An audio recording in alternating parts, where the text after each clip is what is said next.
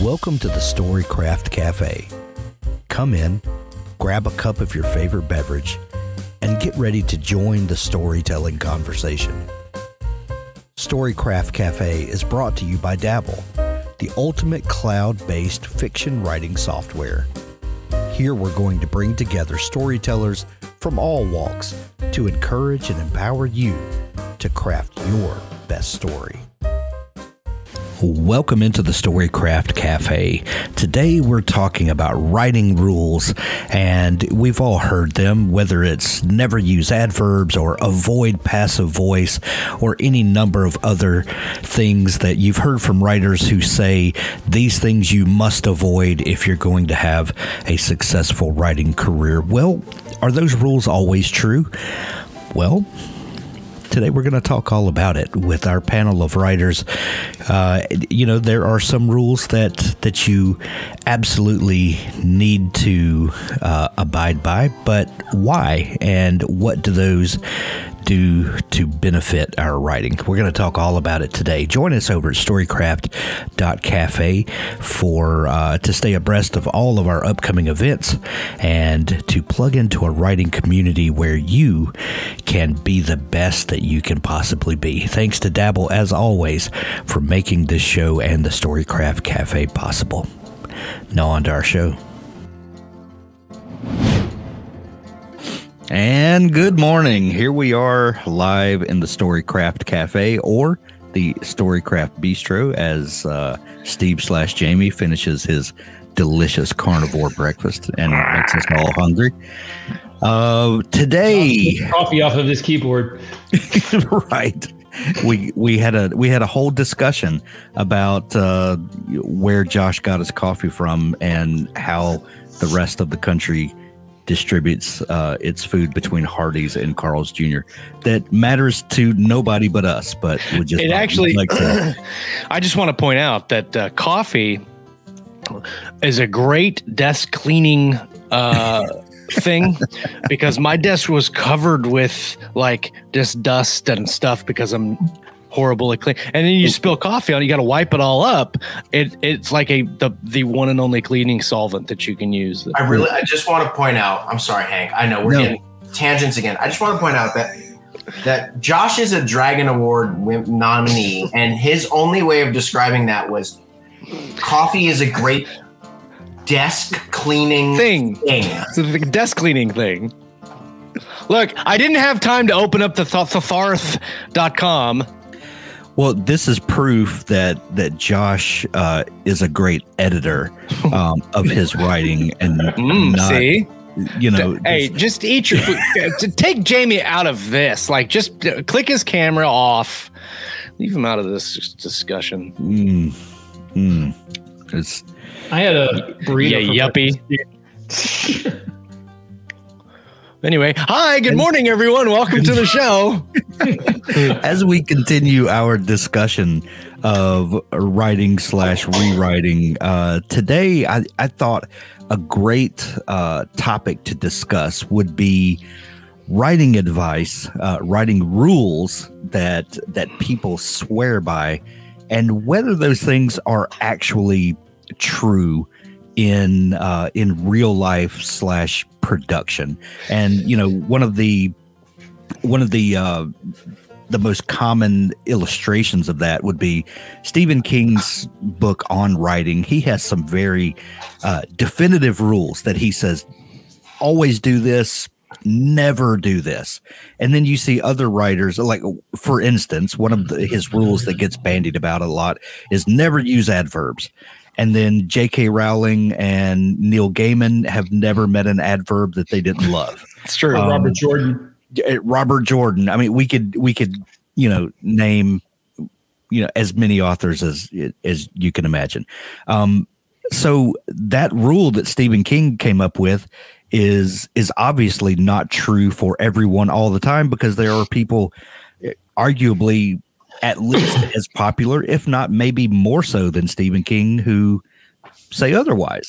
So, um, well, something know, about that rule really quickly is like, yeah, you have to look at the genre and the age that the reader is. Like you mentioned, J.K. Rowling, and you're right. Yeah. She uses adverbs all the time, Right. uh, and she uses them in dialogue a lot too. But the audience that she's writing for might not necessarily take the context of what she's trying to say had she not used adverbs because they're younger readers. And so you can as an adult reader you want to say something like he said excitedly but you figure out a way to present that in context without using those adverbs but in the younger reader category you might not want to do that. You just want to put it in front of them so they understand 100% that okay, this person is excited or they're nervous or whatever. So sometimes that that rule really kind of is dictated by the reader that you're trying to write to and the age of that reader. Am I allowed to? You be know, a I'm glad you said that because I, I've never You're considered that. no. Honestly, that, that that's a great take that I've never really thought about. Am I Yeah. allowed to be, am I allowed to be a little controversial this morning? Absolutely. Uh, I, when I are you told not guys controversial? I plan to be controversial this morning, so go ahead. Here's a here's a little inside baseball just for for listeners that I I like to throw an article to the guys the day before sometimes when I'm when I'm thinking about it and expecting hot takes the next day hoping that the article I send them will strike a nerve or you know have someone frothing over when they come in. So anyway, go ahead Well, Steve. Let's talk Stephen King for one second. Let's talk about a guy who, in his own book, tells us how many times Carrie was rejected, only to be picked up by a company for two hundred and fifty thousand dollars Mm. in the And that's early 1970s dollars, right? late Yeah. late seventies. Late 70s. yeah. Four billion dollars in today's dollars. as a publisher, that tells me something, but I'm gonna I'm gonna leave out all that stuff, right? Stephen Yeah. King fell into a career that was based on a on a book that became a movie that then opened up the door for him to write whatever he wanted for the rest of his life. I thought you were about to say he fell in, in front of a van, but go ahead. He did not. He did fall in front of a van as well. Um, I've Yeah, read Stephen King's books. I enjoy Stephen King's books, but I'm just going to say that somebody who stumbles into a career at a time when um, publishing was in the state that it was in uh, should not necessarily be giving writing advice. If he were to give writing advice, number one on that list would be don't interject your politics into every freaking book that you write to a point where it makes everyone that read it want to throw up, even if we agree with him. And also, don't do that much cocaine anymore. Right. But but Stephen King writing on writing, I read that and I went, not all of this applies to every single person writing every kind of book that there is. Right. He wrote it with such authority that it was sickening. Such authority. sickening. Um, So, I mean, if Stephen King ever listens to this, I'm sorry, man. That book needs to, you need a rewrite because all of us are going, this doesn't apply anymore. And adverbs are fine if you're a writer that can get away with writing adverbs. Money sells, man, or money, money um, talks. And if people Well- are selling books, If Money you look at the sex cover of. On Writing and you see that giant pet computer behind him on the, you know, the, the four megahertz you know, Mhm. computer on his desk, Five and a quarter floppy disks that hold Yeah. like two words. that- that tells you the uh the era that that book was and written. And then like, don't steal X Men, call it the Institute, and make believe that you did something extraordinary. Uh, I'm, I'm just, I take issue with people quoting on writing all the time as if he is some authority on writing, when quite frankly, eh, the books are are they're great stories written elementary style. Well, Yeah. and you you have to take the works for what it is, and and you know you take Stephen King for example, since we're talking about him, and he does in a lot of his books really good character work, um, but his nine out of ten of his endings suck. yeah. Yeah. Um, Yep. and so you can read the book and enjoy the characters, but if you're looking for a fulfilling ending, that might not be the book you're looking for. Um, but you can take bits and pieces out of his work and go, "This is really good. I'm going to use that." But like like Steve said, just to take his book on writing as like a blueprint for what you should do or what should be done 100% of the time, like one of the things they say about writing is if you want to be a good writer, you have to have time to read because if you don't read, you're not going to grow your f- fundamental toolbox as a writer and read a lot of different types of books. Um, like I, the one genre I don't really read is romance. That doesn't really intrigue me at all. But if you look at like let's just say Nick Sparks, Nick Sparks writes phenomenal books that have powerful endings that have really good characters. Um, and you can take Mark Greaney, who writes fantastic action sequences and has oh, like pretty fulfilling endings, and then you can take bits and pieces of those books and put them into your toolbox and use those deals. But all of those books are written with different rules. Um, yeah. And so you can kind of bend those rules um, different ways to apply to your own writing. There's a another Stephen King hot take. Uh, I have read so many Stephen King books up to about 55% and then just bail. Mm-hmm.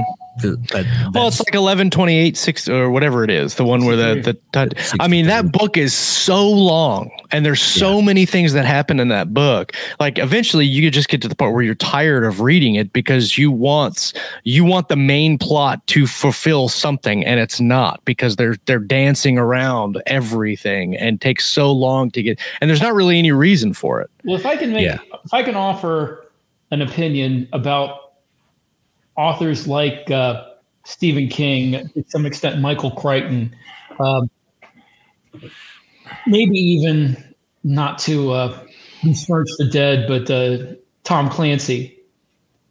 They ha- they make it big with a book that really hits, which may be the quality of the book, it may be timing, it may be the needs of the publisher, but for some reason that book hits and people start to read read them out of habit.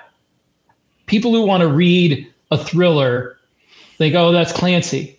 That's a thriller. Everybody likes Clancy. I'm going to pick it up." Hmm. And at at that point, you understand that the the ca- casual reader doesn't care about all these rules.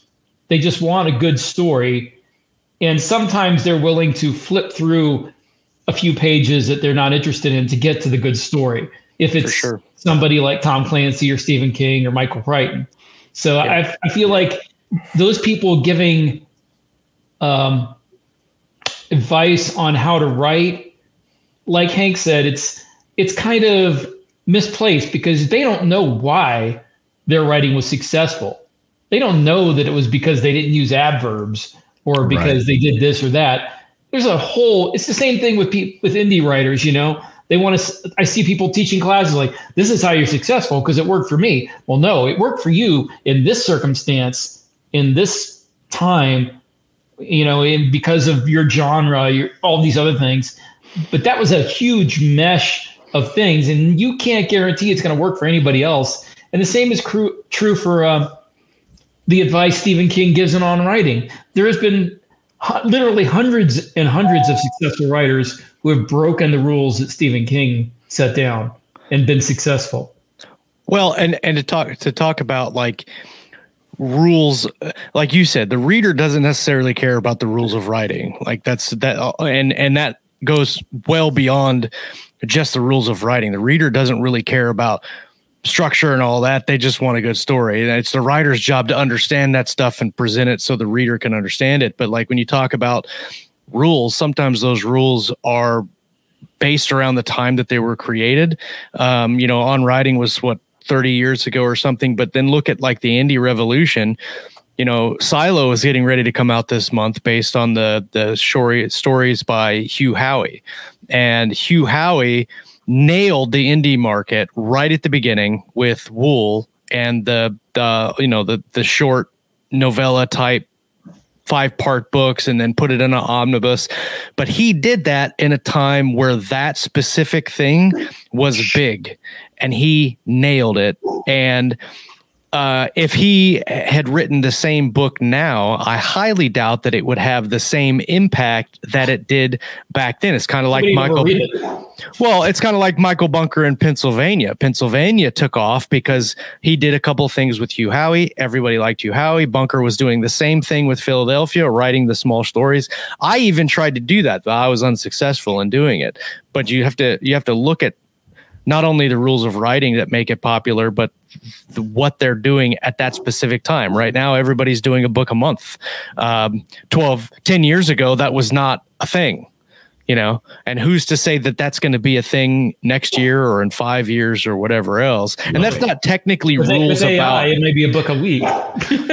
Well yeah. No, when when I started, uh, I published my first book ten years ago, and the uh, the prevailing wisdom at the time was publish quickly, didn't matter, it, don't edit, you know, get get as much out there as you can, and you know, um, hijack the the the Kindle uh, Algorithms. algorithm algorithms, you know, and and and you know, and and I published some stuff early on that I was, you know, not proud of, and that that I, you know, wish that I hadn't, and I pulled that stuff down, and and I published stuff with my wife under a pen name, and you know have have got a lot of stuff going, but I haven't published a whole lot under my name because I'm like skittish of you know mistakes made early on and For sure. you know which which brings me to uh with one of the first things that I, I kind of wrote out in, in notes done is better than perfect um you know what one thing there, there's so much bad advice out there but you can become so obsessed with taking everyone's advice that you just never finish anything because you know it's just not perfect. And there comes a point where you know just being done and getting out is is better than being perfect. Um so what do you guys think about that that adage that done is better than perfect? I definitely agree with that. Uh, I I feel like you could you can. I, there's somebody once said that uh, no manuscript's ever done or never is never finished. You just give up on it, and uh, I feel like how much time you have to spend on it depends on how much experience you have. But at some point, you have to just say, I can't spend my whole life making this book perfect. Yeah, nobody's ever going to read it. There's kind of I an have 80, a an 80 20 type of rule that that uh you know when you get to a point uh you have to weigh the pros and cons. And in in writing today you know you have your your breakouts once or twice a year your major sellers the ones that explode where at that point the question becomes again timing versus is it that really that good a book? And of course all of us have read several of the big bestsellers and we go i don't know why this did what it did because it's it, it's certainly appealing but at the same time like this isn't the best written book ever and i don't know why it's doing what it's doing. And if you spend three years writing a book that performs like the majority of ebooks you will have wasted three years of your life I say that with love, but I say that truthfully. Even the best selling books that we have are books that have been written in one to four months. You know, in some individual cases, maybe it took them a year, right? But like then the sequels were written a hell of a lot quicker than that because they realized the speed at which things need to be done. But um, in this particular market that we live in, you cannot afford if you're writing for money. That's an important thing too. That I think we've talked about before. We need to define our, Yeah. our purposes and what success looks like to us. And if putting out the best book you could have ever written is your purpose, then take your time. Who cares? yeah If if having a career is the goal, then you can't waste that much time on a book because it might not do anything, and you need to be ready to move on to your next book. Well, and when it comes to rules too, like it it takes a long time to understand the difference in breaking a rule correctly and then just writing without regard to the rules. Like for instance, like contractions or uh, adverbs. Contractions are a big thing because in some genres, contractions are not a thing. Like like in in epic fantasy or fantasy in general, you can write without contractions, and that's the way those books are written. And a lot of people in those books speak without contractions. And it sounds very formal because that's the type of language that they were using right. or that we feel like that they're using in that setting right? And so there are fantasy books that have contractions like brandon sanderson. His fantasy is filled with contractions. Right. Um so it it you could spend like you said you could spend all these time all this time trying to figure out if you're breaking a rule or not or figuring out what the rules are in general and not writing. It's the same thing with like reading a whole bu- bunch of books on writing right? Like if you're reading technique books or story books or plot books or whatever i have tons of them and i've read most of them. And uh, what i think is detrimental to writing now is that a lot of people come into this space and just say, I know I, I have a story to tell. I'm just going to write it and publish it instead of spending years honing that craft and writing a book. Now, I'm not saying that you can't write a good book on your first time out because it is possible. But the majority of us have books in a bookshelf that we've written 20 years ago, 25 years ago, 10 years ago, last year, and they absolutely suck. And no one's ever going to read them. And so, right. I think the best way. I don't have my bookshelf. I, I got rid of those. Yeah, uh, I've got mine in a briefcase somewhere. I've got millions of words in a briefcase that that will never see the light of day, and that's all part of the process. Now we have a plan to steal that briefcase. Who, yeah, right. who wrote the rules? That's a great like that. Well, and that's one hundred percent right. Who wrote the rules, and why do we care what they have to say? Right. Well, and that's the thing. Like, if if writing without contractions is your style, then that's not a rule that you need to pay attention to right? Goddess Saga has a million words, half of them are contractions. Right. right? And then I wrote then I, then I wrote Dragon Blood Assassin with Andy, and there's you know I, there's not a contraction in there. As a matter of fact, every time I write a contraction, Andy uncontracts it. Uh, if that's even the right word to use. Well, uh, and then like that's some the style in which we've written it. It's very formal. It's very epic. It's very verbose. Right. So, so is the most important thing to be consistent yeah. with the world you've created. Absolutely. 100%. If, if you begin the book and say, one of my rules is I'm going to not use contractions, then be consistent with that rule that you've set you've set out from the For beginning. Sure. I had a. Uh, Sorry, go ahead, no, you go. I've talked a lot. I've always felt like you're reading a fantasy book and theoretically the people in that book are speaking another language probably right. a language from another world or past time. So you're translating what they said into modern english. We use contractions in modern english. I just don't see the point in not using them no it's really just the flow. It's the flow that the writer is wanting to get out of it. It right. does feel a little more epic fantasy when it's done in a high setting it has this you know like this feel that you want the flow. I always say that like dialogue is music, but the reality is books are music. All yeah. So that whatever that musical tone you want to set for the book, I get why he wanted those contractions out. It's fine, but that's not how I did it in the Buried Goddess saga. Um, you know, I, I got this is jumping ship, but not quite. I got kicked out of, or I got I got a post banned, and then I left the group yesterday. And the question was, um, we all know that men that a lot of men write terrible women. What is the worst female character you've ever seen written? And I felt like this was a I felt like this was a rule moment, and it was prevalent on my mind when we were getting ready for this show. Uh, so I responded, "What is this women quote unquote that we are speaking about? Are all women the same?"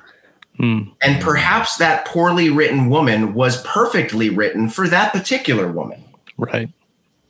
And I got trashed by a bunch of women, and then the the post got banned. But the question for me remains: only this group was, so I can never go there. um, I won't. I won't blast them necessarily. But the reality is, like, they just didn't want they didn't want an argument, but and I'm not a very 2023 guy, but like this is 2023, and if we're gonna focus on genders and poorly written genders, then let's start to acknowledge that not every person in a particular gender is the same. Some women do like looking at boobs or you know whatever, right? Like right. What are we missing here? This is this is a rule that needs to be thrown out and readers are the gatekeepers for some I feel like some men write horrible women, but I also feel like it's not given enough attention that a lot of women write really badly written men. Sure, look at Twilight. Are there right. any men that in touch with every emotion that they have? I don't know. well, so, I mean, I, I, read, I read a lot of. Uh, I read. I used to read a lot of science, of mainstream science fiction from the sure. '80s and late '70s, and in that era, I mean, female science fiction writers started coming forward. You know, be, being more important and more significant in the field, and so I read a lot of them, and they're great writers, but almost all of them just write horrible male characters. They have no idea what motivates men. The the internal thoughts, the uh, internal d- monologue of the men. It's like I don't know anybody like that. Nobody right. I know as man thinks like that. In my experience as a man, we don't have a very um, deep internal dialogue. It's not a very verbose like um, my wife and I will have discussions and or it's like that that uh, that I can't remember who did the joke. I think it was Jim Gaffigan and he was talking about going and no, it was Brian Regan. He was talking about going golfing with his friend and his friend had just got divorced. And he came back and he was talking with his wife and his wife is asking, "Well, is he seeing anybody?" and he's like, "No, I I, I have no idea." And he's like, you you just spent the whole day with him. You didn't ask if he was seeing anybody. he's like, no, I, I didn't. But I do know what kind of driver he's using because he got a new one, right? because because there there are a lot of, I mean, uh, some men would get into that conversation. Yeah, yeah, it really, it really whole men, right? It, it just, it really depends. Uh, and again, this kind of goes to a rule, and this rule is focused on characters. If your character, man or woman or whatever, is in touch with that feeling or or doing something, then that's fine to write them like that. If they're not, then it's fine to write them otherwise. But not all men have a running verbose monologue in their brain as they're going through their day. And like I'll be sitting at the table with my cup of coffee looking out the window, and my wife's like, What are you thinking about? And I go, Nothing literally nothing. Literally nothing. And literally. she's like how how can you sit there and not like because my wife is like blah, blah, blah, all the time. you learn as you get older you make up something. Make oh up yeah something. yeah. Isn't it weird that the cloud is floating weird like that? Like that's strange. But no, like that's the thing like some deep, like uh, oh i'm just thinking about you know the future no, what our plans are for 10 years. Right. something right. something. well and that but that's the thing. I think a lot of people get hemmed up on rules like your character has to be this or they have to talk a certain way. And and that there are no rule because no one person is the same. Like jamie and or uh, steve and i could be really close in some aspects but in other aspects we're not at all. So as you're going through and you're you're looking at rules for character or male female rules or whatever some women are the same mentally speaking as men. They don't have long, like deep thoughts all the time, or they're not focused on whatever it is. You know, maybe they're more mechanical or, or engineering inclined than another woman or whatever. And that just goes to their character. It doesn't have anything to do with whether they're bad or good. Like, I, I don't know of any guy that would look at a hot chick and go, I wonder if she studies algebra.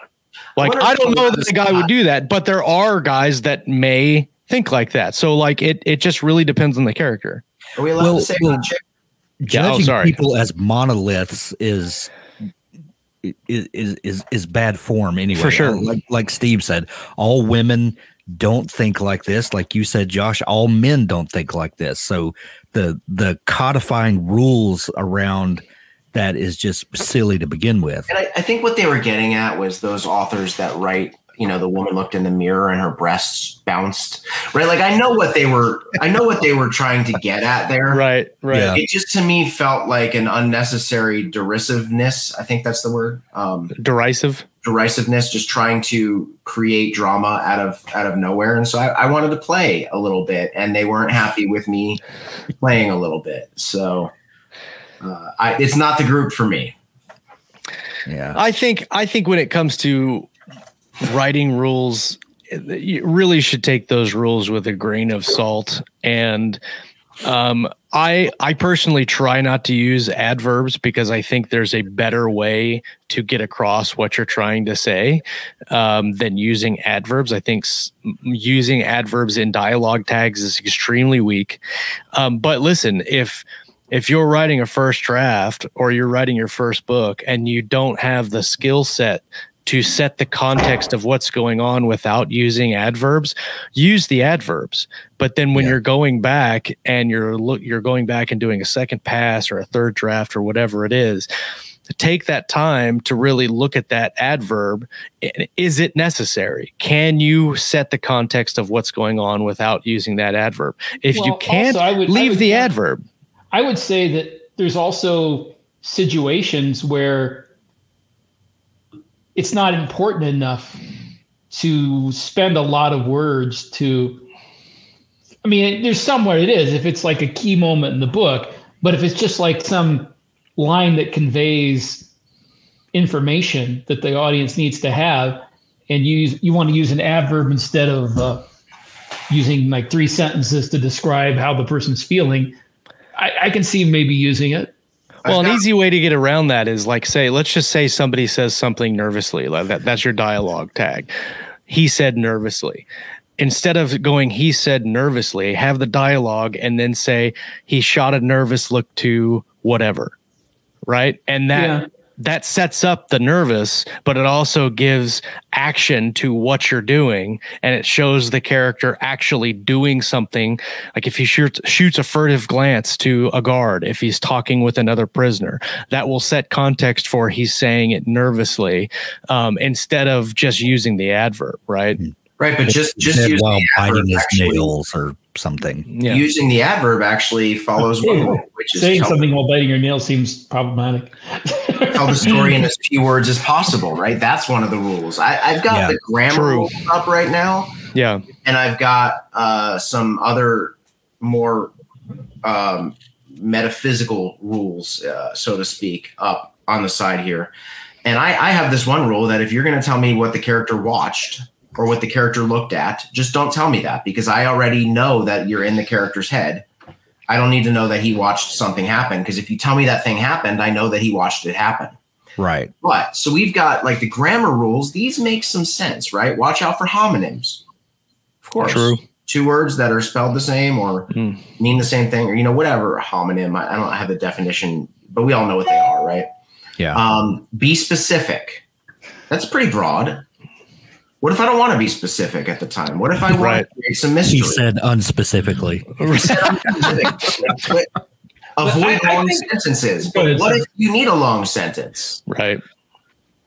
Or the I one that that- the, the one that you had in the in the little uh, deal here where it says don't use sentence fragments. I use sentence fragments all the time because eh, like like Steve said that the narrative can be kind of poetry or song or whatever, but you also want to look at white space on your page. And if you've got huge paragraphs, that's Right. going to distract from your story potentially. And so if you have short blocks or or action that's happening like he jumped that's kind of a sentence it's not a it's a full sentence but it's a short sentence and you can use shorter sentences or fragments to convey what you're doing and it kind of speeds up the action I love I that think you also said that, since- Josh, since- because the the the visual flow. talking, of Rick. the No, the fourth time I tried to talk and Bill talked over me.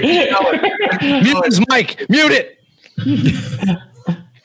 uh, the visual flow of a page is is just as important sometimes as the flow of dialogue the the you know when, when you see a page like you said if it's just chunk uh, you know, people's eyes will gloss over. They, they like Yep. to see the tension on the page, and Right. and it's, it's a subconscious thing. I think. Ricardo. I'm sorry. I Rick, was going to say saying? that sentence fragments are also useful if you are trying to get closer to the mind of the character and what they're thinking in the moment. Like, you know, people when they talk and when they think, they use sentence fragments. And if you're trying to get closer to their to their thoughts in that particular scene, you might want to use those to give an indication of their what they're what they're what's going through their head. Well, and A great- punctu- especially in dialogue. Yeah. it, yep, it punctuates things sometimes too, right? Like he Not as much dialogue, I was thinking, Hank, is inner monologue, but in, go ahead. in nar- sorry. and, and even in narrative, right? Yeah. Because you could go, he turned, period, just in time to see the fist hit him. Yeah. yeah. It's really he turned just in time to see the fist hit him. That's one sentence. Right. But if you Yeah. really want to punctuate his turning and then let them really make them know what happened, Right. don't use words you don't know the meaning of. I think we can all agree. Uh, Can I can I just say really quickly? I want to tag on what Rick said. Inconceivable, because Steve. Rick inconceivable. Rick said using sentence fragments as a way to get inside the character's head or show something. I- I'm reading the Last Orphan X book right now, and in this particular book is the first time that he ever gets captured by a government agency and that really affected him. And so throughout the book, he has fragments from this big chase scene that's happening. And one of the things is, you know, that the, the character Evan is a fantastic shot. He usually, he almost always hits what he's shooting at because he's so good. Um, but in this particular instance, he missed. And uh, Gregg Hurwitz uses sentence fragments from that sequence to show that Evan in a in a particular instance is having flashes of thought or memory about what's happening but it's only the fragment like m- missing like you'll have a a a, a paragraph of narrative and then a blip of text that's and he missed by uh two meters or whatever and then goes on because that not only are you showing the action and the scene but you're showing the mental process of what's happening in his mind as he's going through things and you're showing that it actually affected him deeply as a character. Instead of just saying this really deeply affected him you can get again through context and the dramatic nature of how you're using those fragments and how you're using those incidents incidents um, to show that this thing really affected him and i thought that was a really good way to present that narratively speaking I think the bottom line for a lot of a lot of these rules is that um, I, I hear editors especially talk about them all the time, you know, and how important they are. But I also feel like as a reader, before I became a writer, I never noticed any of these rules being broken. for sure Right. and I and I don't think most readers do notice them. I think we writers and editors obsess over them, but readers just want a well-told story with compelling characters. And as long as nothing sticks out like you using an ad, adverb every paragraph, you know, they're not going to notice it. They're not, it's just going to like flow right by them. Non standard dialogue tags. People get into long, heated debates about non standard dialogue tags. Readers don't notice them unless you overuse them. They don't sure. notice any of that stuff unless you overuse it. So if the readers aren't, all a lot of these rules, the readers, as long as you don't and I think being cognizant of them is good because you don't want to overuse them. But as long as they're not overused, the readers concentrate on the story and the characters and they just don't care.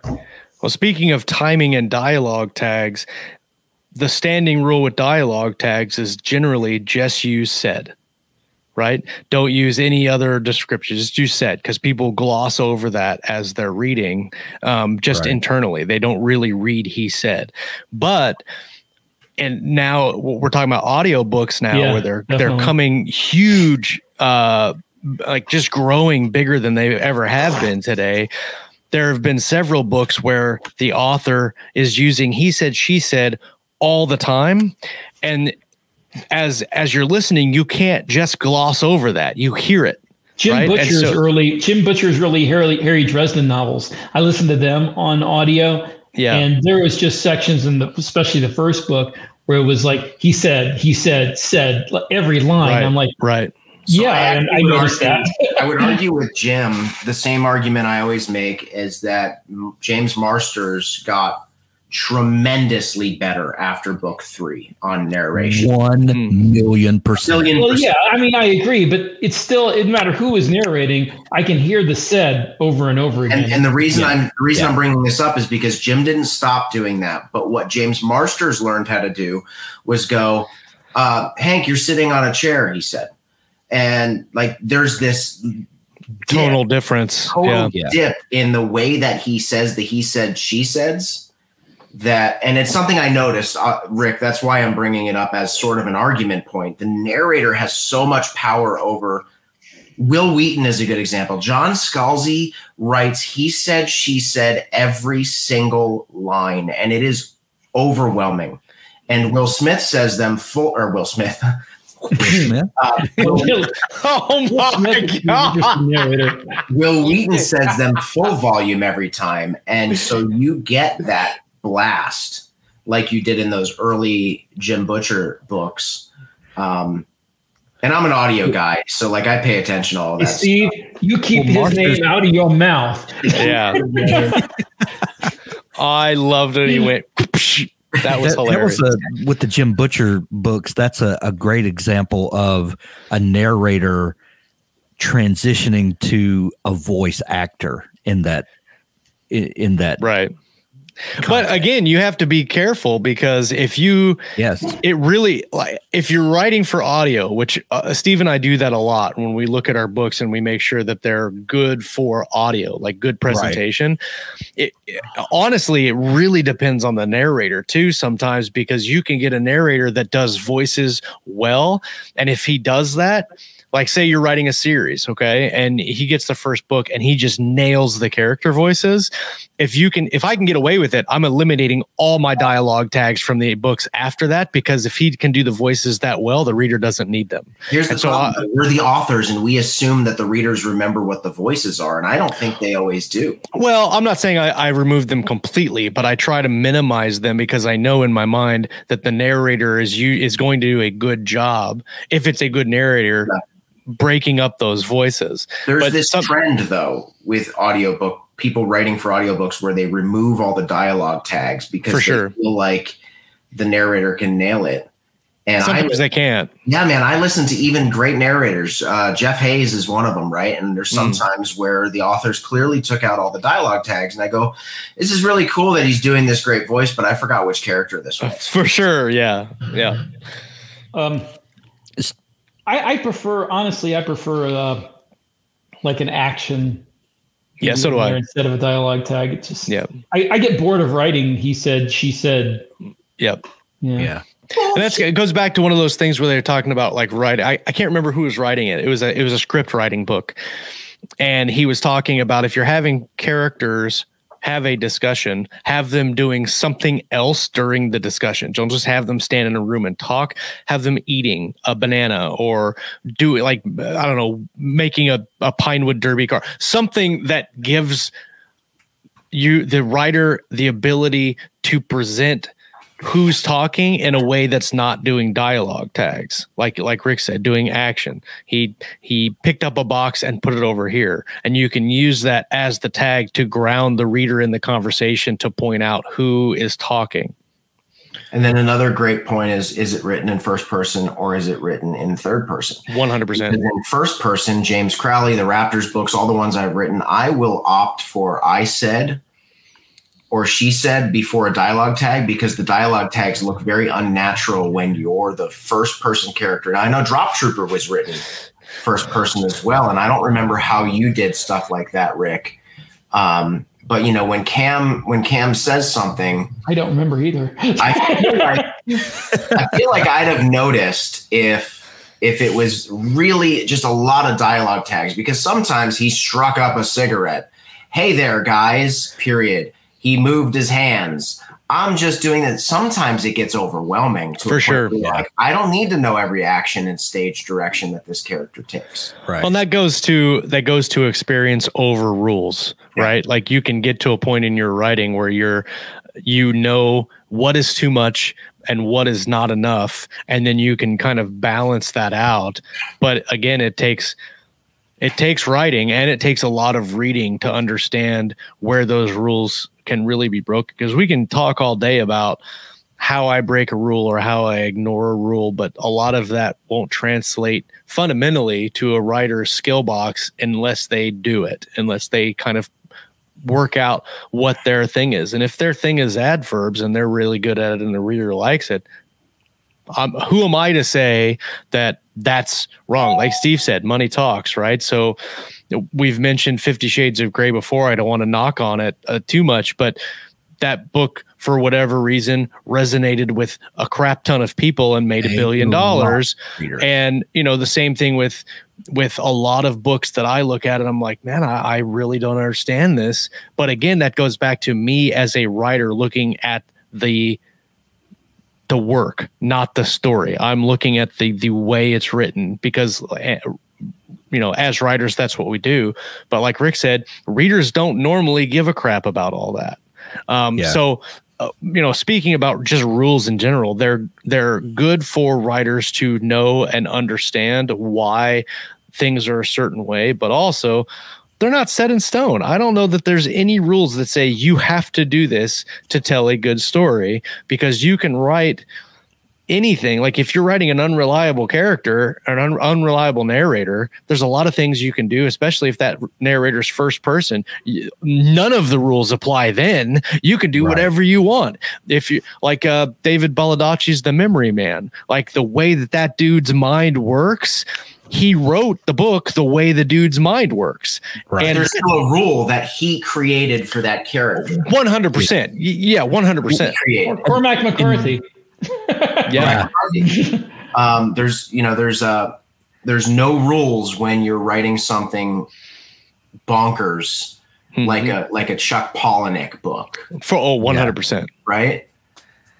Um, I don't know. I uh, I tend to look at the rules as uh, we've all had a lot of editors. I would assume. I know. I mean, I supply Rick's editors. You've gone through at least four that I know of. I think, and I've had Is it several. only four?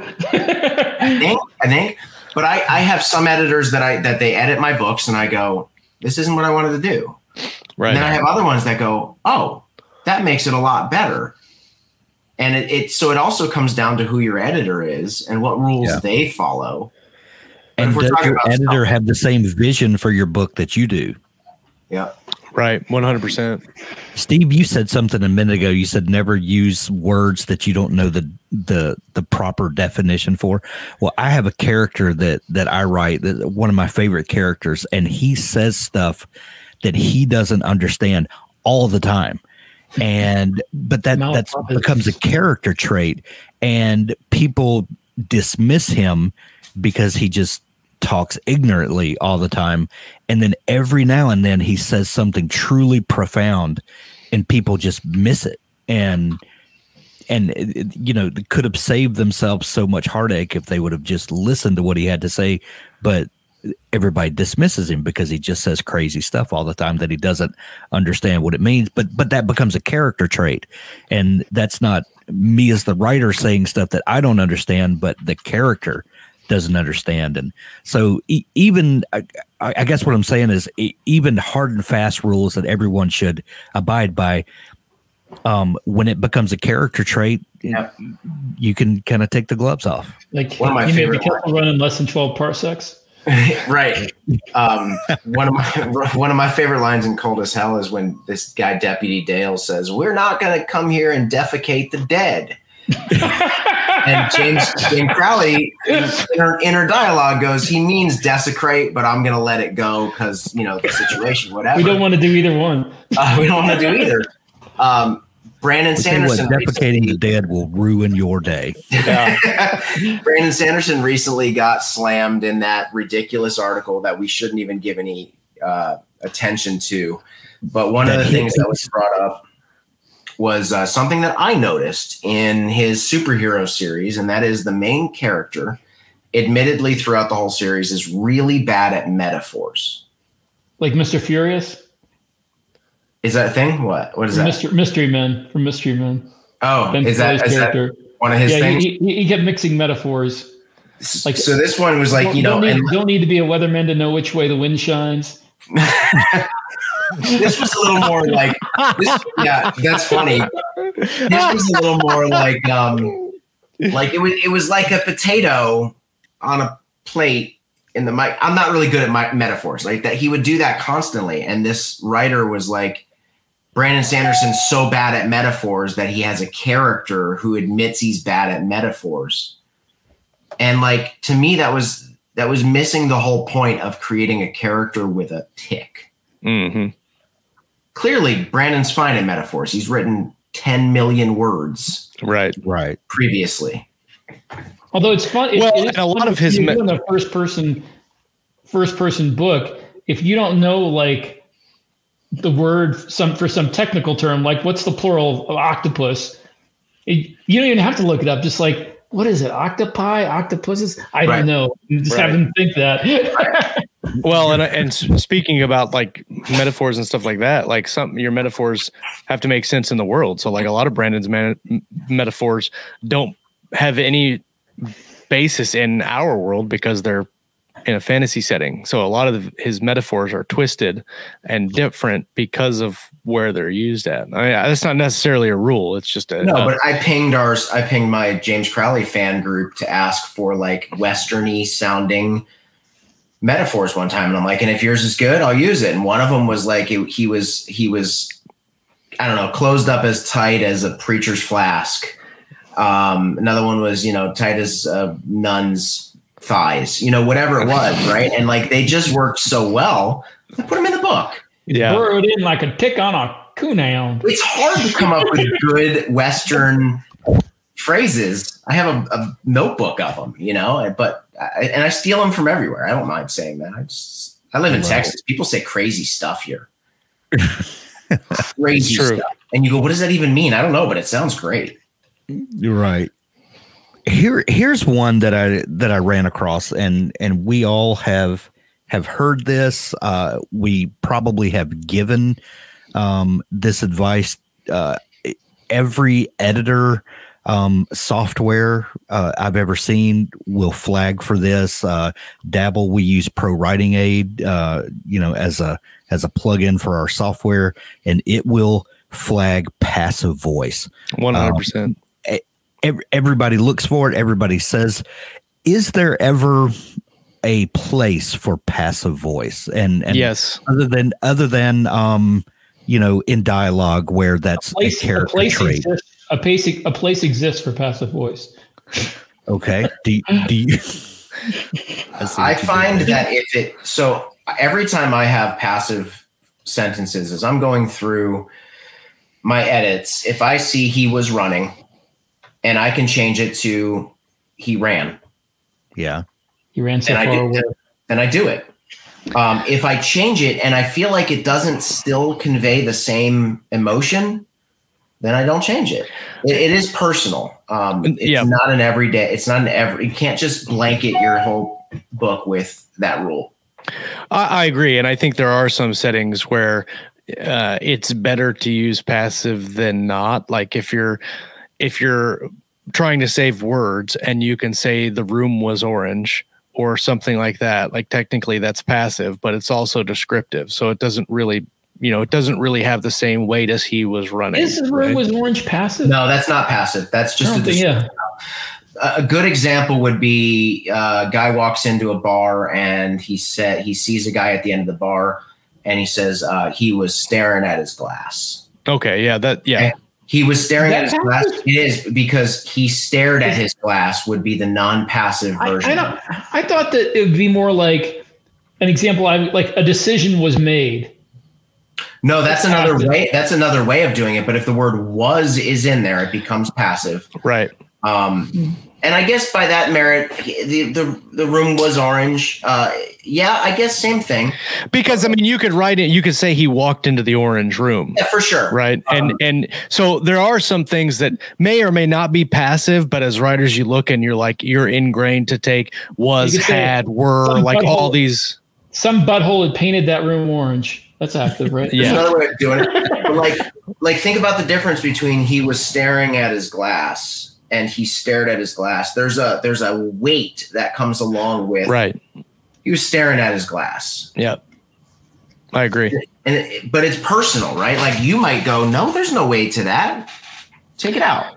Well, and Hank mentioned pro writing aid. I I forget about pro writing aid a lot while I'm writing. I never use it while I'm writing, uh, but I like I just submitted a short story to Baen and I used pro writing aid before I did it, and I'm glad that I did because it found a lot of things. And sometimes you're writing and you think you're writing active, but it flags as passive, and then you look at it and you go, "Oh yeah, that is a better way to write that."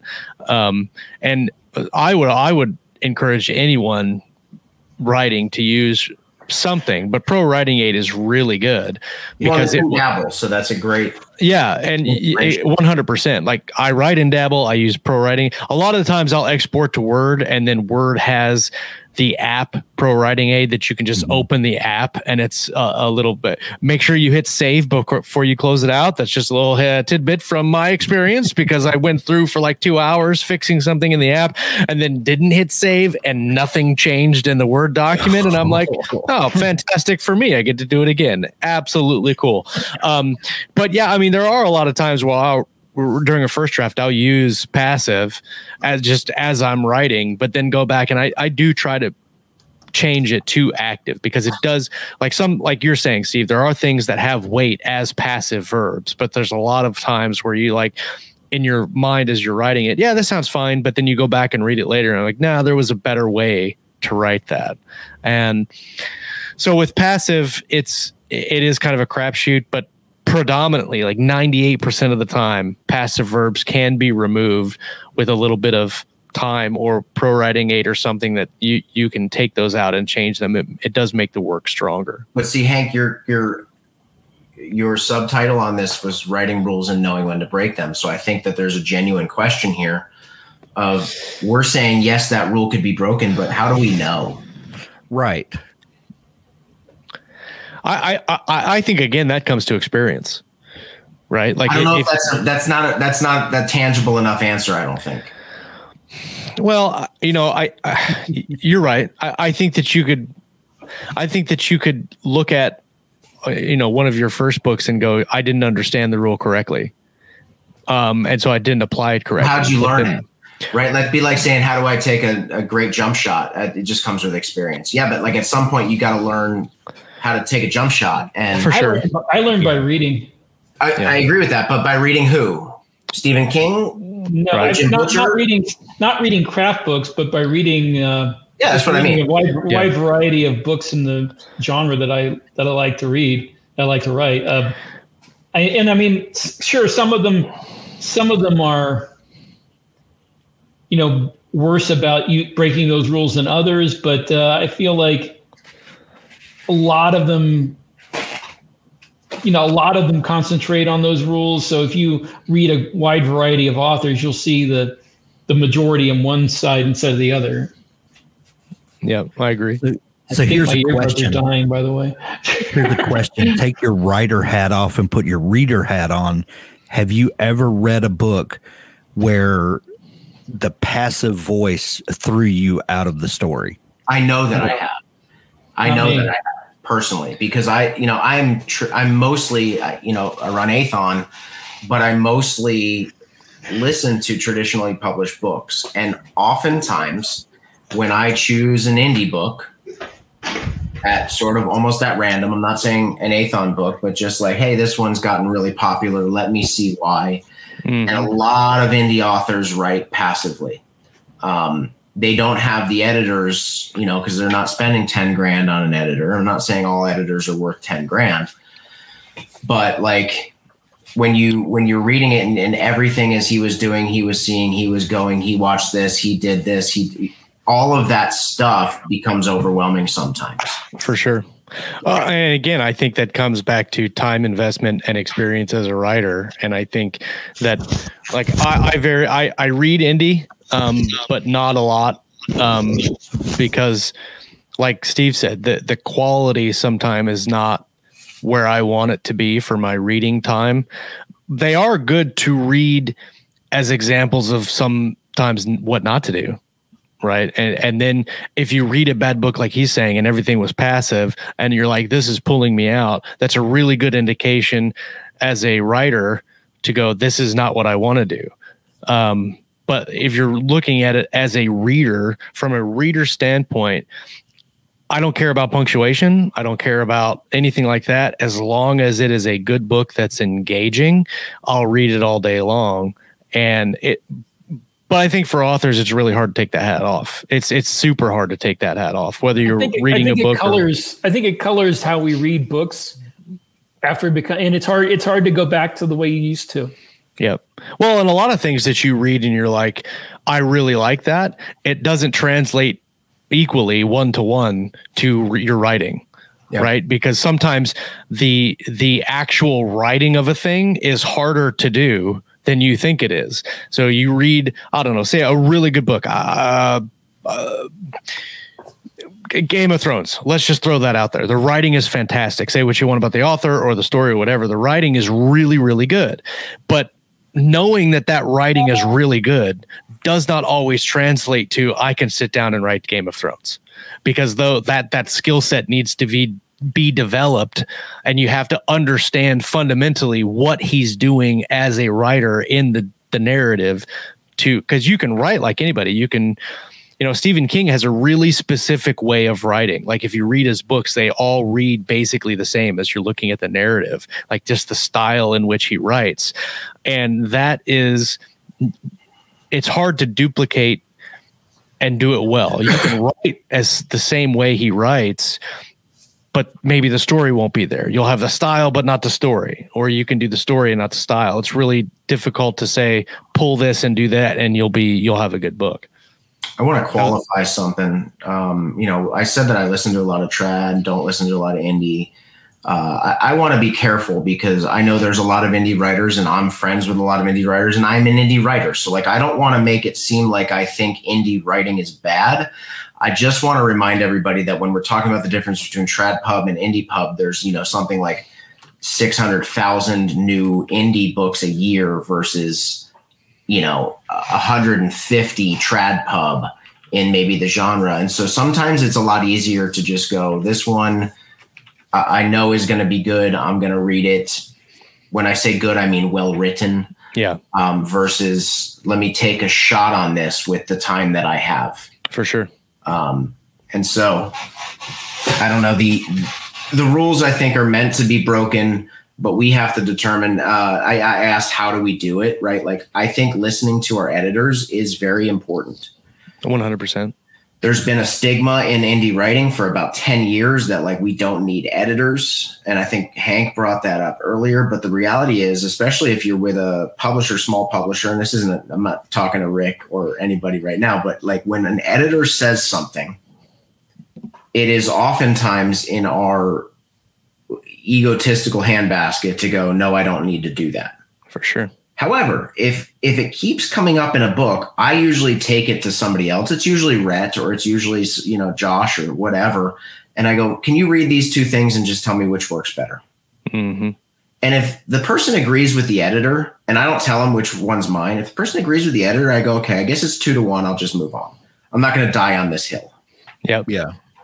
And then Rick would probably go, "I didn't. I don't even think about it. I'm just going to let the editor I just said accept all and accept all changes. right. it's not going to so drastically change your book that it matters. And sometimes it's easier to just go, if the editor caught this, it's worth taking.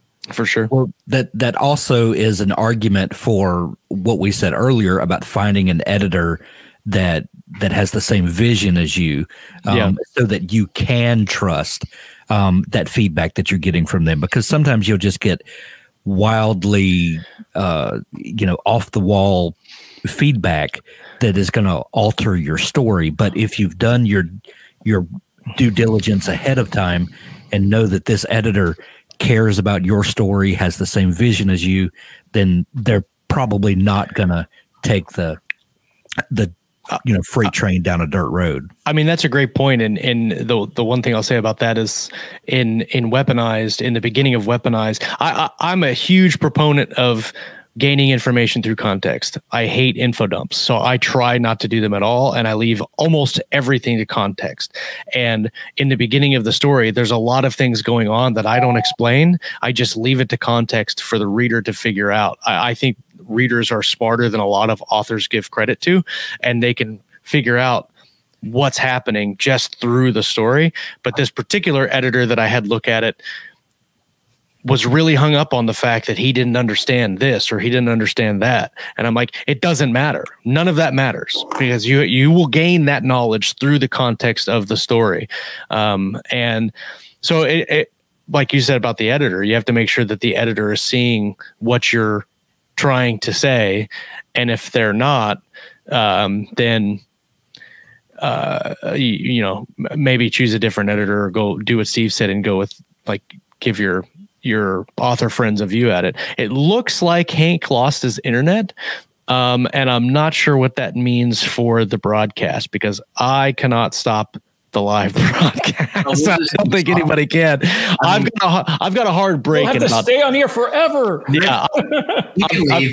I'll, I'll stay. Rick Rick had an, an editor that we provided to him that kept changing his dialogue. Oh yeah, I hate that. Right, and and Kept sometimes correcting, correcting the grammar in dialogue. right. um, sometimes you know uh, as a publisher we don't know precisely what our editors are doing other than they've they've passed the tests they've done some great samples for us and the only way we ever know if authors don't like them is if authors tell us i don't like it For sure. and, and so rick came to us once and i think it was maybe three books in a row it's like i'm i just i'm at a point where i, I don't want to do this anymore. And he's making more work for me and i think that's when we switched. But that's that tells the story right? If you're working with an editor and you don't like something they're doing and maybe you tell them stop doing this and they still refuse to stop doing it it's time to get a new editor. Yeah. Well, and I think uh, again, like you're saying, the editor, uh, typically speaking, the editor understands the rules of writing, like the language of writing correctly, and so they'll be able to find a lot of that stuff.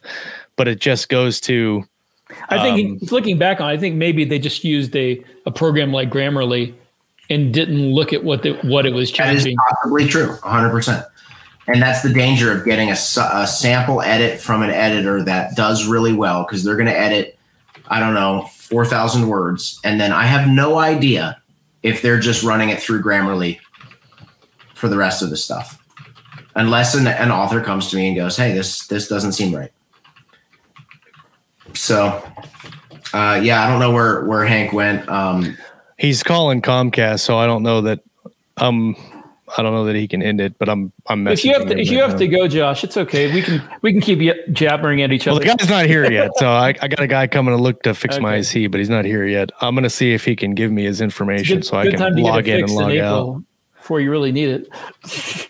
um, I Rick asked me in a private message what happened to my finger. Nothing. I I you know how some people bite their nails. I tend to bite the skin around my nails. Whatever, and I made myself bleed pretty bad. So If uh, if you're watching this and you've won- wondering why we're just kind of rambling now, uh, it, it's because Hank, our wonderful host and controller of the internet right now, has lost his internet. Um, so I don't know that there's going to be anything of value to watch from from this point on. Uh, but thank you for coming and hanging out with us today. Uh, I, I'm not sure when Hank's going to be able to jump on and kill this, or maybe he can send me the info. To interestingly, But, though, that like you can't do that, or like that. Yeah. It's interesting to me that he got booted and we didn't just lose the show. Yeah, well, because it's hosted on StreamYard, and so Hank just lost his. Con- yeah, Can, uh, try. Yeah, I assume you have his his number to text him. I'm Suggest to him, him right now. uh, suggest to him that he use the uh, Wi-Fi hotspot on his phone to hook back up long enough to cut it off. Do we feel like we accomplished anything today? I never feel like I accomplished anything. Nice. no, I, I mean, I, I think that people people know the rules in general. I think a lot of writers spend a lot of time reading books about the rules and, and how to write well and craft. And I think knowing that it's not the end of the world if you break them, if you do it on, as long as you know them and do it on purpose, is important because honestly, books that follow all those rules, that they're all the same. You know, they're a little predictable in the structure, and I like when people do something different. I mean, some of my favorite science fiction books are from people who have interesting and non-standard ways of writing. Yep. What's your favorite book, Rick? Ever? I don't know. Your favorite sci-fi book, Um, or at least that's a one. hard one. Just just Uh, one of them. one of them, uh, Between Planets by Robert Heinlein. That's one Robert Heinlein I don't know that I've read. He's back. Hey, Back. I have no idea what happened, but, but my internet just died. Well, I'd- we killed, we killed eight minutes for you. Well, My- I appreciate it. I I'll say it appreciate really quickly. We've been kind of bashing on Stephen King a lot, but one of my favorite books of all time is the uh, the Gunslinger. I'll read Dark that Tower. all the time. Yeah, the Gunslinger, and then Wasteland, and all the way up through Wizard and Glass. I absolutely love those books. Um, and he breaks a crap ton of rules in those books, but uh, I, I think it really comes down to like, as an author, what are you trying to do with your books? He even Um, breaks his own rules in those books. Well, For sure. there's this there's this scripture. I'm going to close my I'm going to close this sermon with this scripture.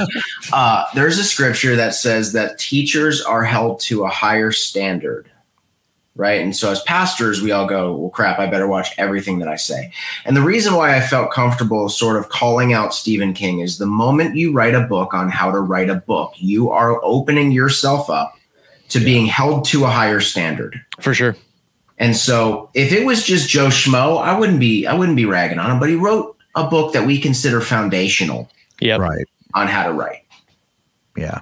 Well, that's why when when I did a when I did my little uh, YouTube series on writing, I didn't like say how to write a great novel. I just said how to write science fiction that doesn't, Doesn't suck. suck. I Right. feel like If, that's uh, a, that's a low bar, and I can probably clear it. As a as a pitch for anybody that's learning wanting to learn how to write good story and doesn't really care about the rules of the story google brandon sanderson uh college lecture or seen those, byu yeah. lecture he has like two or oh, three yeah. seasons of those where he he videotapes and broadcasts his college class for free on youtube and they are really good Yes. foundational pieces for any whether you're written no books or 20 books you can read the watch those and gain knowledge from them Does he use actual tapes, Josh?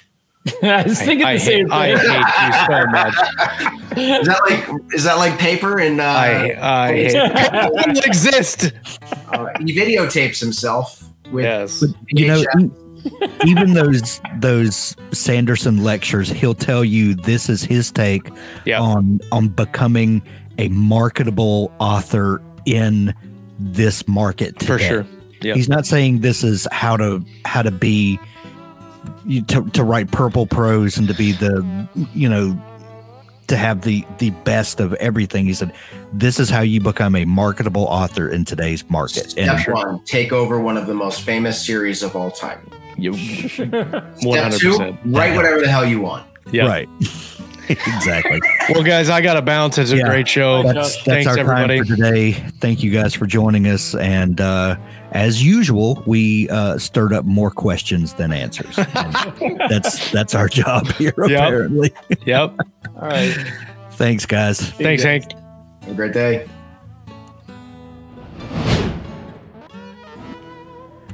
That's our episode for today. There's so much more to come as we talk to authors about the craft of writing, but also the business of publishing. Be sure to subscribe to the Storycraft Cafe podcast in your favorite podcast app so that you never miss an episode. The Storycraft Cafe is made possible by Dabble. Writing a book is challenging.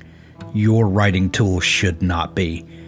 Dabble is an easy to use online writing tool packed with helpful features that allow beginning novelists and published authors to create amazing stories. Visit us at dabblewriter.com and start your free trial today. Thanks for listening.